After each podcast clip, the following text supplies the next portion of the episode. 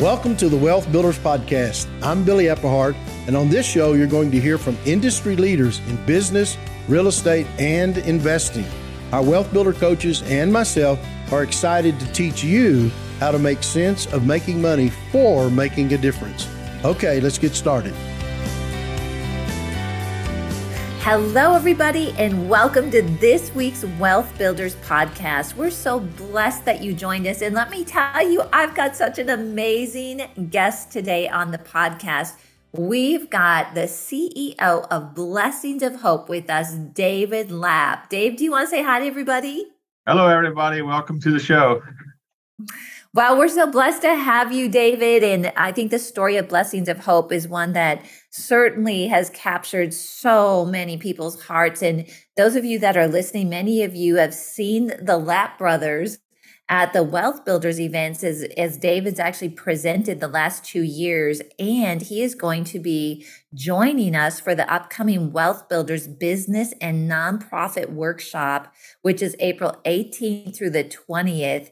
And David, your story, along with, um, you know, your entire leadership team is so interesting. And uh, i know a lot of people just want to hear about the history. What is what is like propelled you to start at this you know idea of helping people to really it's a tens of millions of dollars uh, of an organization today so david can you just start out and give us a little history with those that might not be familiar with blessings of hope and uh, how you guys got started yeah, thanks, Karen, for the invitation. Uh, you know, thinking back of, of my you know childhood growing up, I attended a one-room schoolhouse. There was probably you know 35 people in this in the school total, uh, grades one to eight. So formerly, I have a uh, an eighth grade education. But one thing, you know, we we learn how to learn in those eight years. And anymore, there is so much information out there that you can learn anything you want to learn. Uh, you know, growing up, uh, we, we, were always out of the box thinkers. Uh, when I was 13, we moved to Indiana to farm. And there was a time when we were farming 400 acres with horses. Oh my and, goodness. You know, most people would say that's not possible, but we didn't know it wasn't possible. So we just did it. You know, it was one of those things where you know you get up in the morning, you do today what you know to do today, and then you go to bed at night, and you sleep, and you do it again the next day.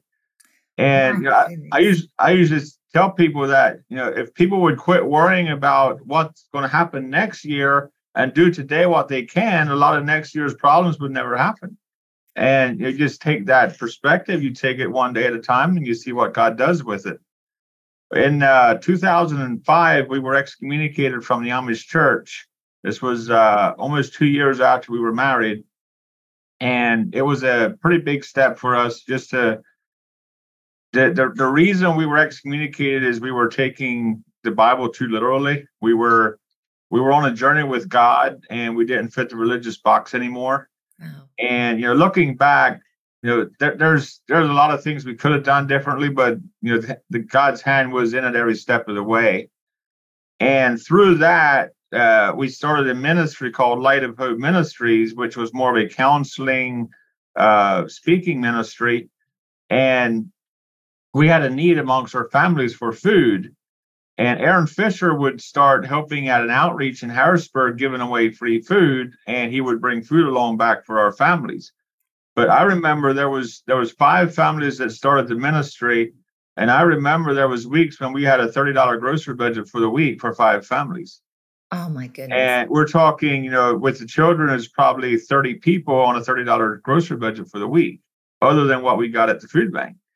And we learned how to take what was available and make good meals with that. You know, there, there was there was times, you know, we had apples. Uh, there's actually an interesting story behind that is we had one apple tree where we were living and we had picked the apples and we were talking about it. it would be nice if we could have if we could find an apple tree somewhere that somebody doesn't want well the next morning aaron was at a prayer meeting and somebody was talking about an orchard that a developer had bought it was 16 acres of apples that were just going to rot in the field and they told Aaron, you know, if you want to come pick apples, you know, there's all the apples here you can take. And we we had so many apples that year. We had, you know, apple pie filling, apple butter, apple sauce. Uh, we had we had anything you could think of with apples, but that's yeah. You know, looking back, God always provided good quality product, even though it was an abundance of one thing at one time, you know, and not as much of a variety all the time, but it was He always provided. And through that, uh, we Aaron came up with the idea of having a warehouse where we could take semi-load volumes of food that are available and make it available to food pantries, outreaches, halfway houses, that kind of a thing. Because what we what we saw the issue being is these large warehouses, they have semi-truckloads of product available, mm-hmm. but they don't want to deal with 50 organizations every day. Right. So for them, it's cheaper just to send it to the landfill, just get rid of it. And you know, with blessings of hope, they can donate the product, they can take a tax write-off for it, and they're not paying to dispose of it. So it's really a win-win for you know for everybody involved. So in uh, 2006, we started giving out a little bit of food out of a three-car garage. We would get usually probably four to six pallets a week, and we would give some out. We would have some for our own families. Uh, 2010, uh, uh October 2010 was the first that we committed to doing a weekly food distribution. And Aaron committed to giving out seven boxes a week to a local pastor. And you know, seven boxes of food a week is a lot of food if you know if you're not sure where it's going to come from. Yeah. And it would usually take all day to pack seven boxes, you know, because we'd have to, you know, find variety. We'd have to sometimes we'd have to go get some more food in the morning and sort it out and try to find, you know, try to put a nice box together. And what what I, what the reason I'm sharing this is if God puts something on your heart, you have to start somewhere. So good. And just, just take that step. And you know, with the, with the end goal in mind, you never know what God's going to do if you if you take that step, if you're obedient and you step out in faith. And and we, have often asked ourselves, what's the difference between faith and stupidity? because there's some some of the crazy ideas that we that we came up with and that that we worked on. It was like, okay, Lord. I mean, if you don't come through, we're done because you know, th- this is so far out of our so far out of our comfort uh, zone, so far out of our league. It was like, but but we always felt the peace that that God was in it. And there were so many times over the years where we knew that we either have to pull back or push forward because what we were doing it was it was working but it was just barely getting by and usually when we prayed about it the thing that we got is it's time to take things to the next level and that's where we would then okay lord how can we take this to the next level and another thing over the years we have learned to instead of telling god how crazy his plans are we we've learned to ask him how to fulfill his plans how to carry out what he has called us to do and then take that step. And it was amazing some of the things that god's came up god came up with wow david there's there's so many nuggets in what you have just shared and i want to go back to ask a little bit more about a couple of them um, but first i want to comment on what you just said because that's really what mary did she she wasn't saying god you're crazy you know, I'm a virgin, I'm going to have a baby, but she was asking, you know, I need a little bit more information about how is this going to happen, right? How's this going to work? and uh, that's kind of what I was thinking of when you were sharing that, and that's a that's a very important attitude that you just shared. And I, I don't want it to um, you people just to kind of hear it and not absorb what you're saying because that is a key. It's very different to uh you know other responses in the bible where it's like this can't happen like what and it was more like god you're crazy but just when we're like okay i'm i'm i'm hearing you lord and we need to know how to do this and the other thing too is that god wants he wants to be in it with us and so what you're describing too is God doesn't want an adventure for our life separate from us. He doesn't put big dreams in our heart just to have us out there stumbling around on our own. It's actually His joy to be a part of it. If we go back to one of your earliest comments, you're really at a young age despite you know there's some hardship in your life and and you guys have have books uh and things where where you share in depth on these stories But instead of letting that stop you, there was a perseverance that really you have carried out just from even the time that you talked about at a young age to even today. So if you're looking at how, if someone is facing something that seems bigger than life, like God, I don't know how I could do this. How did you, and what would you share with them how to get that perseverance and that trust in God to pursue and push forward without fear? Mm-hmm.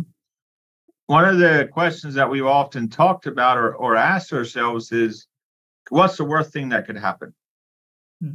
And then the other question that goes with that is what's going to happen if we don't take this step? Yeah, so so so what's the you know what's the best case outcome? What's the worst case outcome? And then what's the cost, if you will, if we don't take that step? Hmm. And when we when we brought that cost into perspective, if we don't take the step, it put a it put more of an urgency on taking the step and understanding the value of taking that step. We've had somebody tell us uh, probably about 12 years ago, you know, if, if, if you don't figure out how to do this sustainably and profitably, you're going to rob future generations because you won't be here for the future generations. Wow. And, you know, if, if we can understand that the visions of God are, are here to, to change society, to make an impact on the world around us. And, you know, if you're just going to go through your life and just do bare minimum, yes, you can have a good life. You know, you can probably impact a few people's lives. But if you walk in the fullness of what God called you to walk in, you can impact millions of people's lives on on a just by the the, the multitude, I mean the multiplication effect of putting it out there and and taking that next step. Wow, and that's the difference between sort of like an inward approach where oh my gosh i don't know if i want to work this hard or i don't know if i want to you know get out there. What if someone doesn't like what we're doing? But when you grab hold like you guys what you're saying is you actually purposely are thinking about what is this going to do if we stay with it or if we don't stay with it? And i love what you said about impacting generations because it seems like that gets you in a position too where um despite criticism or challenges, it's something bigger than looking inside and it's mm-hmm. looking at others. Yeah. Yeah, if you're gonna if you're gonna try to do something that's not gonna offend anybody or not gonna raise any questions, you might as well quit that because you're not gonna please everybody. And we have we have talked about this early on. You know, we we can try to live a life that pleases everybody, or we can live a life that pleases God. And you know, down the road, a lot of the people that were criticizing us years ago, you know, it, it's interesting meeting those people now and hearing their side of it that, you know, they've been with us all along. And it's like, that's not quite the way we had seen it, but welcome aboard, you know, and then you bring them along and you, you, you go forward together. You know, that's, you know, that's so good, David. And I think something too that's very interesting, that's key to you guys' success is uh, the four of you on the executive team, how you work together. Uh-huh. And I know when I was out there, you were sharing with me how you guys got in a room and you sort of figured out where everybody's strengths what was. And I think that was key to you guys yeah. really walking in the fullness. Can you share a little bit about that? Yeah, I can. One thing that that you know, if when we learn how to embrace each other's callings and to embrace each other's strengths, instead of trying to keep life fair, things really went to the next level as well. If, if you're familiar with the DISC, the DISC personality profiles, we are each very strong in one of those four quadrants.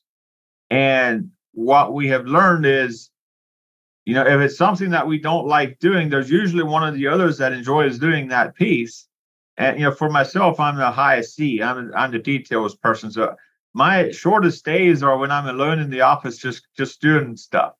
And Aaron is like anything with computers or papers. is like you know, get me away from that. I, I just want to talk to the people, and it's it's great because we've learned to complement each other and to you know to uh, empower each other in our gifts. Yeah, and in that too, um, you guys have all you sort of you stay in your lanes in a way in leadership, meaning you know where your strengths are, but also um, when you are facing a big decision or maybe a challenge or a problem, you guys really pull together mm-hmm. and um, you're able to come out of multiple times on the other side of things that probably would have caused most people to quit. Can you give us a little insight into that? Well, we, we've we've had our share of fights. I'll just say that. but, but you know, we, we have we have learned to to fight together against against the issue that we're addressing instead of fighting the other person. And when when you can take people out of the equation and see the the spirit realm for what it is, address the issue for what it is, and realize that the whole team is working together against this issue versus the issue being in the other person, you can take a different perspective on that issue. I heard a, a uh, very good comment. Uh, I was at a meeting last week, and the speaker was talking about when they have conflicts in their leadership, what they do is that they, they reverse roles. For example, if you and I are arguing on something, I take your side, you take my side, and you argue from that angle and it was very intriguing to me because that's in a sense that's what we do sometimes is you know okay we we we take the issue off the person that that brought the issue mm-hmm. and we get one of the other party to to advocate for that for that issue. And if he has the same outcome then we have okay now let's look at that. Let's let's actually address this further Oh my goodness, that is that is interesting. I would like to see you guys do that. we, we we have some pretty intense meetings. We have some long meetings, and then we have some short meetings because you know there, there's times we address it in five minutes, it's over. And there's times we address it and it takes three, four, five hours to to just hash through it and and come to a common ground on where we stand. Wow. And and I know just from observing you guys, when you come out of those discussions, you are all on the same page. You all support each other.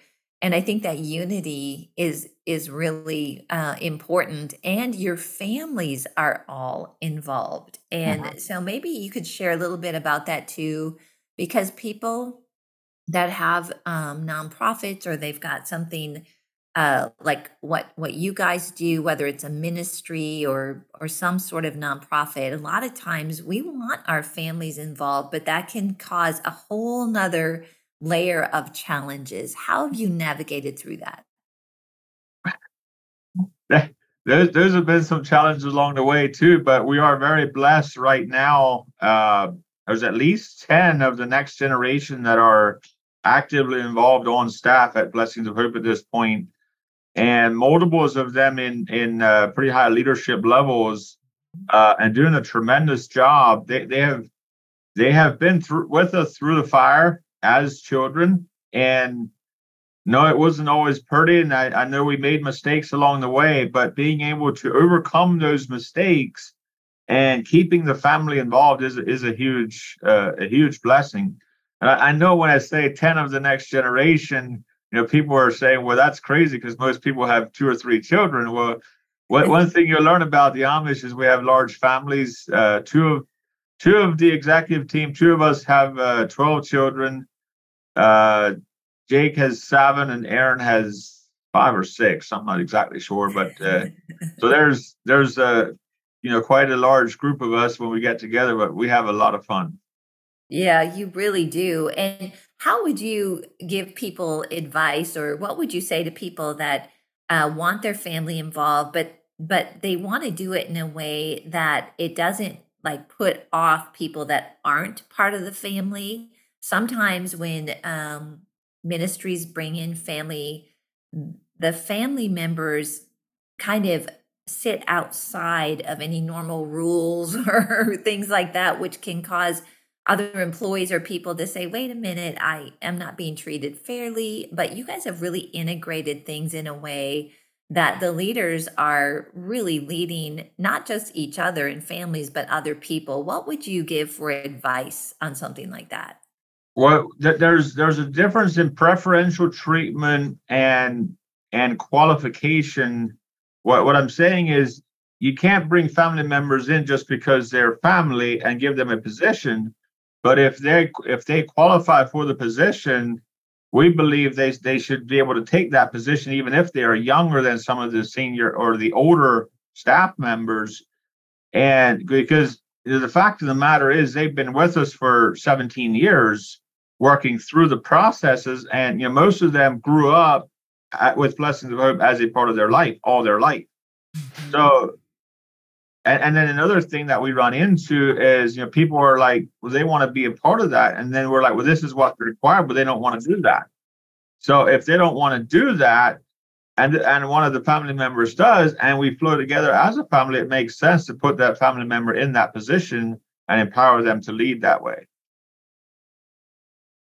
Yeah that's so good. You've really integrated that well um, david one of the things i've noticed about you and the entire executive team um, is that you are first of all tremendous leaders and and this is not a small operation anymore and we'll we'll talk about how large you guys are but also you are always learning. Every time i talk to you you're either going to a conference you're listening to podcasts you're reading something can you comment on um, that's one thing i've noticed like why is it so important that you keep learning like you guys do well there's with, with learning, there, there's always something you can pick up at a conference. There's always something you can learn from a book, from a you know, from other people's experiences.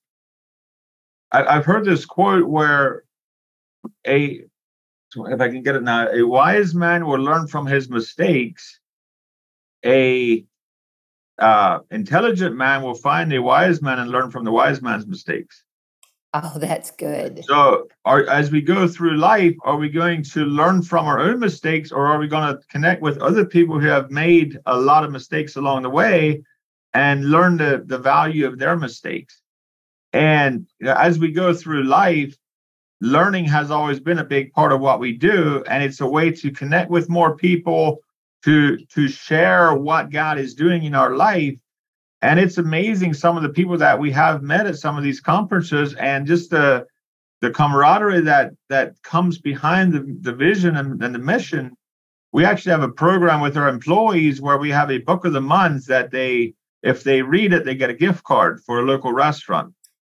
Wow. and it's it's an it's a way to empower our employees to self-educate on their own time and and raise up through the ranks not everybody takes advantage of the opportunity, but there's quite a few that do. And the ones that do are definitely advancing in the company in multiple ways.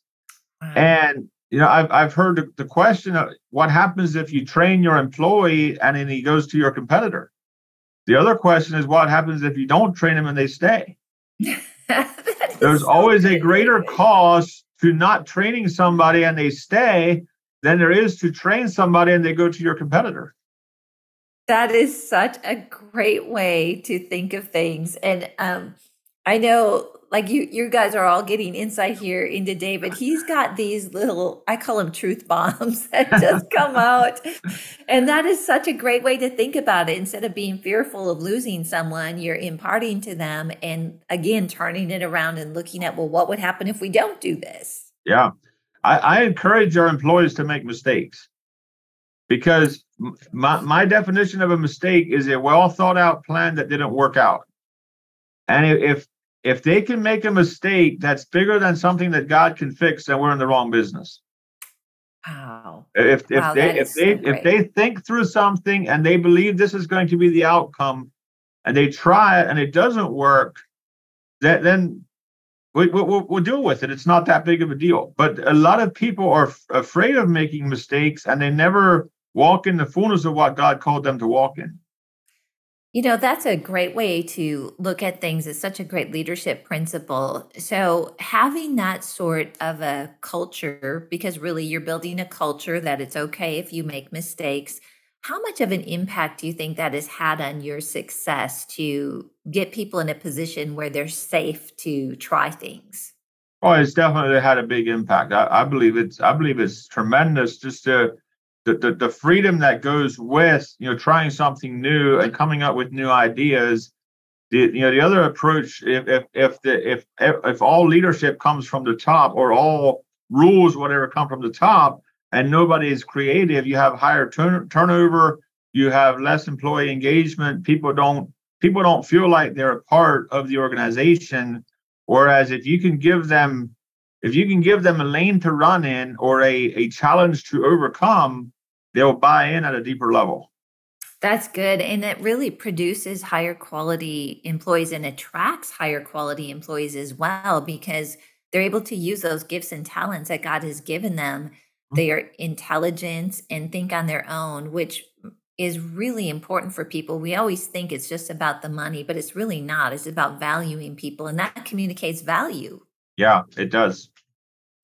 Wow. So, David, we only have a couple minutes left here. And we heard at the beginning about how you started in a garage and you started committing to just doing, I think it was five or seven boxes a week.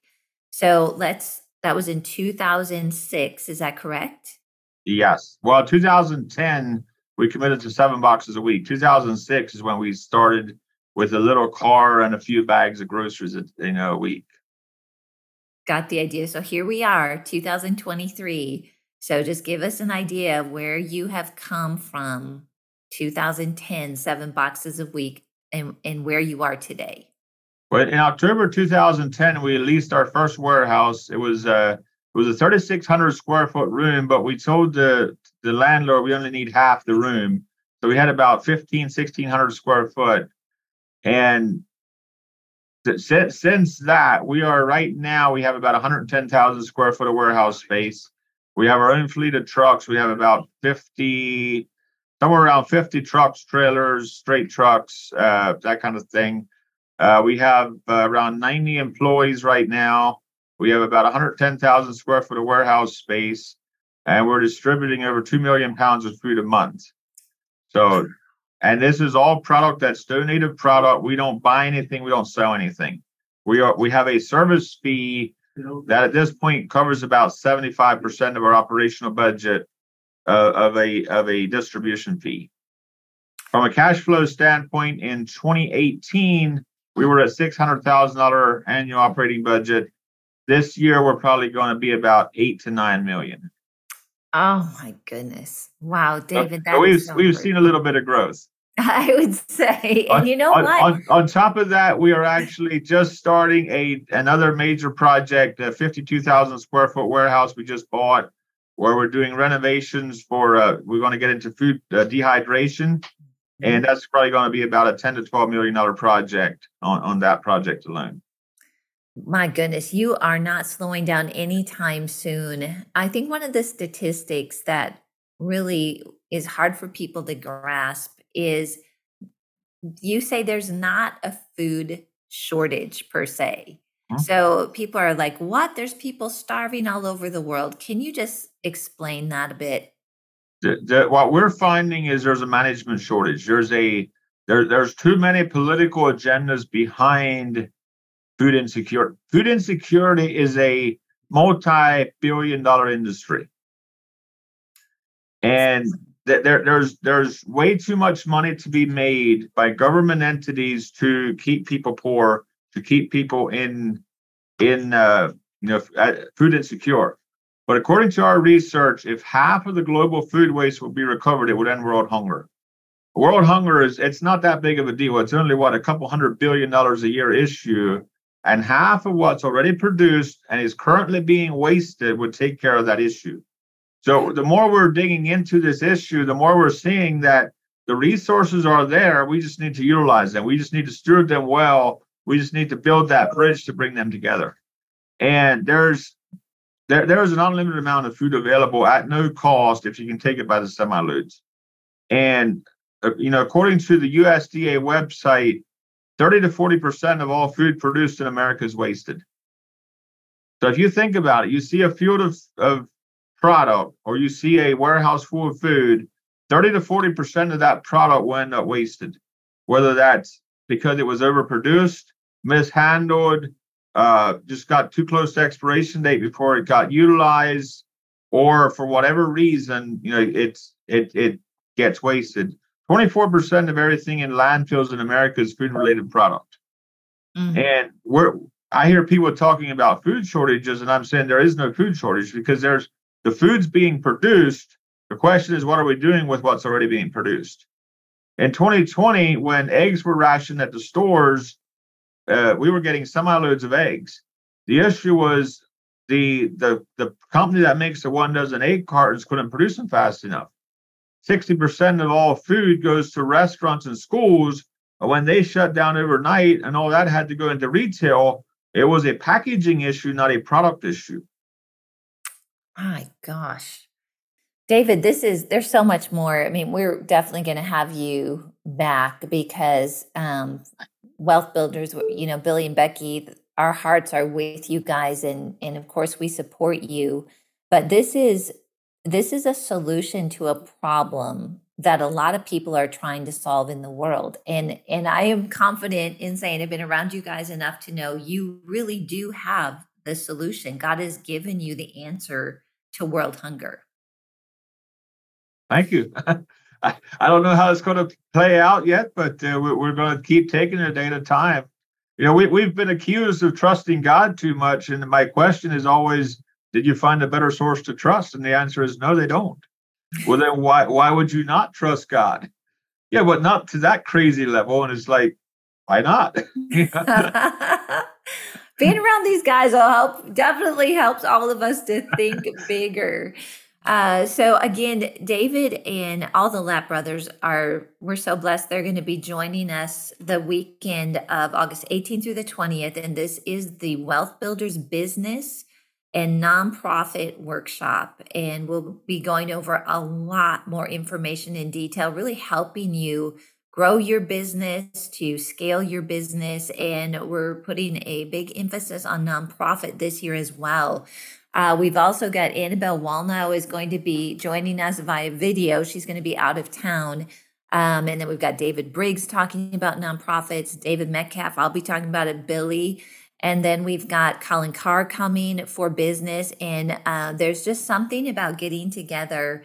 Even if you're a nonprofit, you have to know how to run a business. And I think that, David, you have definitely shown us that there, there's a lot of processes and systems and things Absolutely. in place that, that have to be there. Uh, oh, and to learn more and to register, go to wealthbuilders.org forward slash events. That's wealthbuilders.org forward slash events. And I've got a code for you to use. It's called WB200, and that's going to give you $200 off either the in person or the live stream. And you just don't want to miss this. David, I know we have a lot of people listening that want to support Blessings of Hope. So how can they best support you and how can they how can they learn more about what you're doing?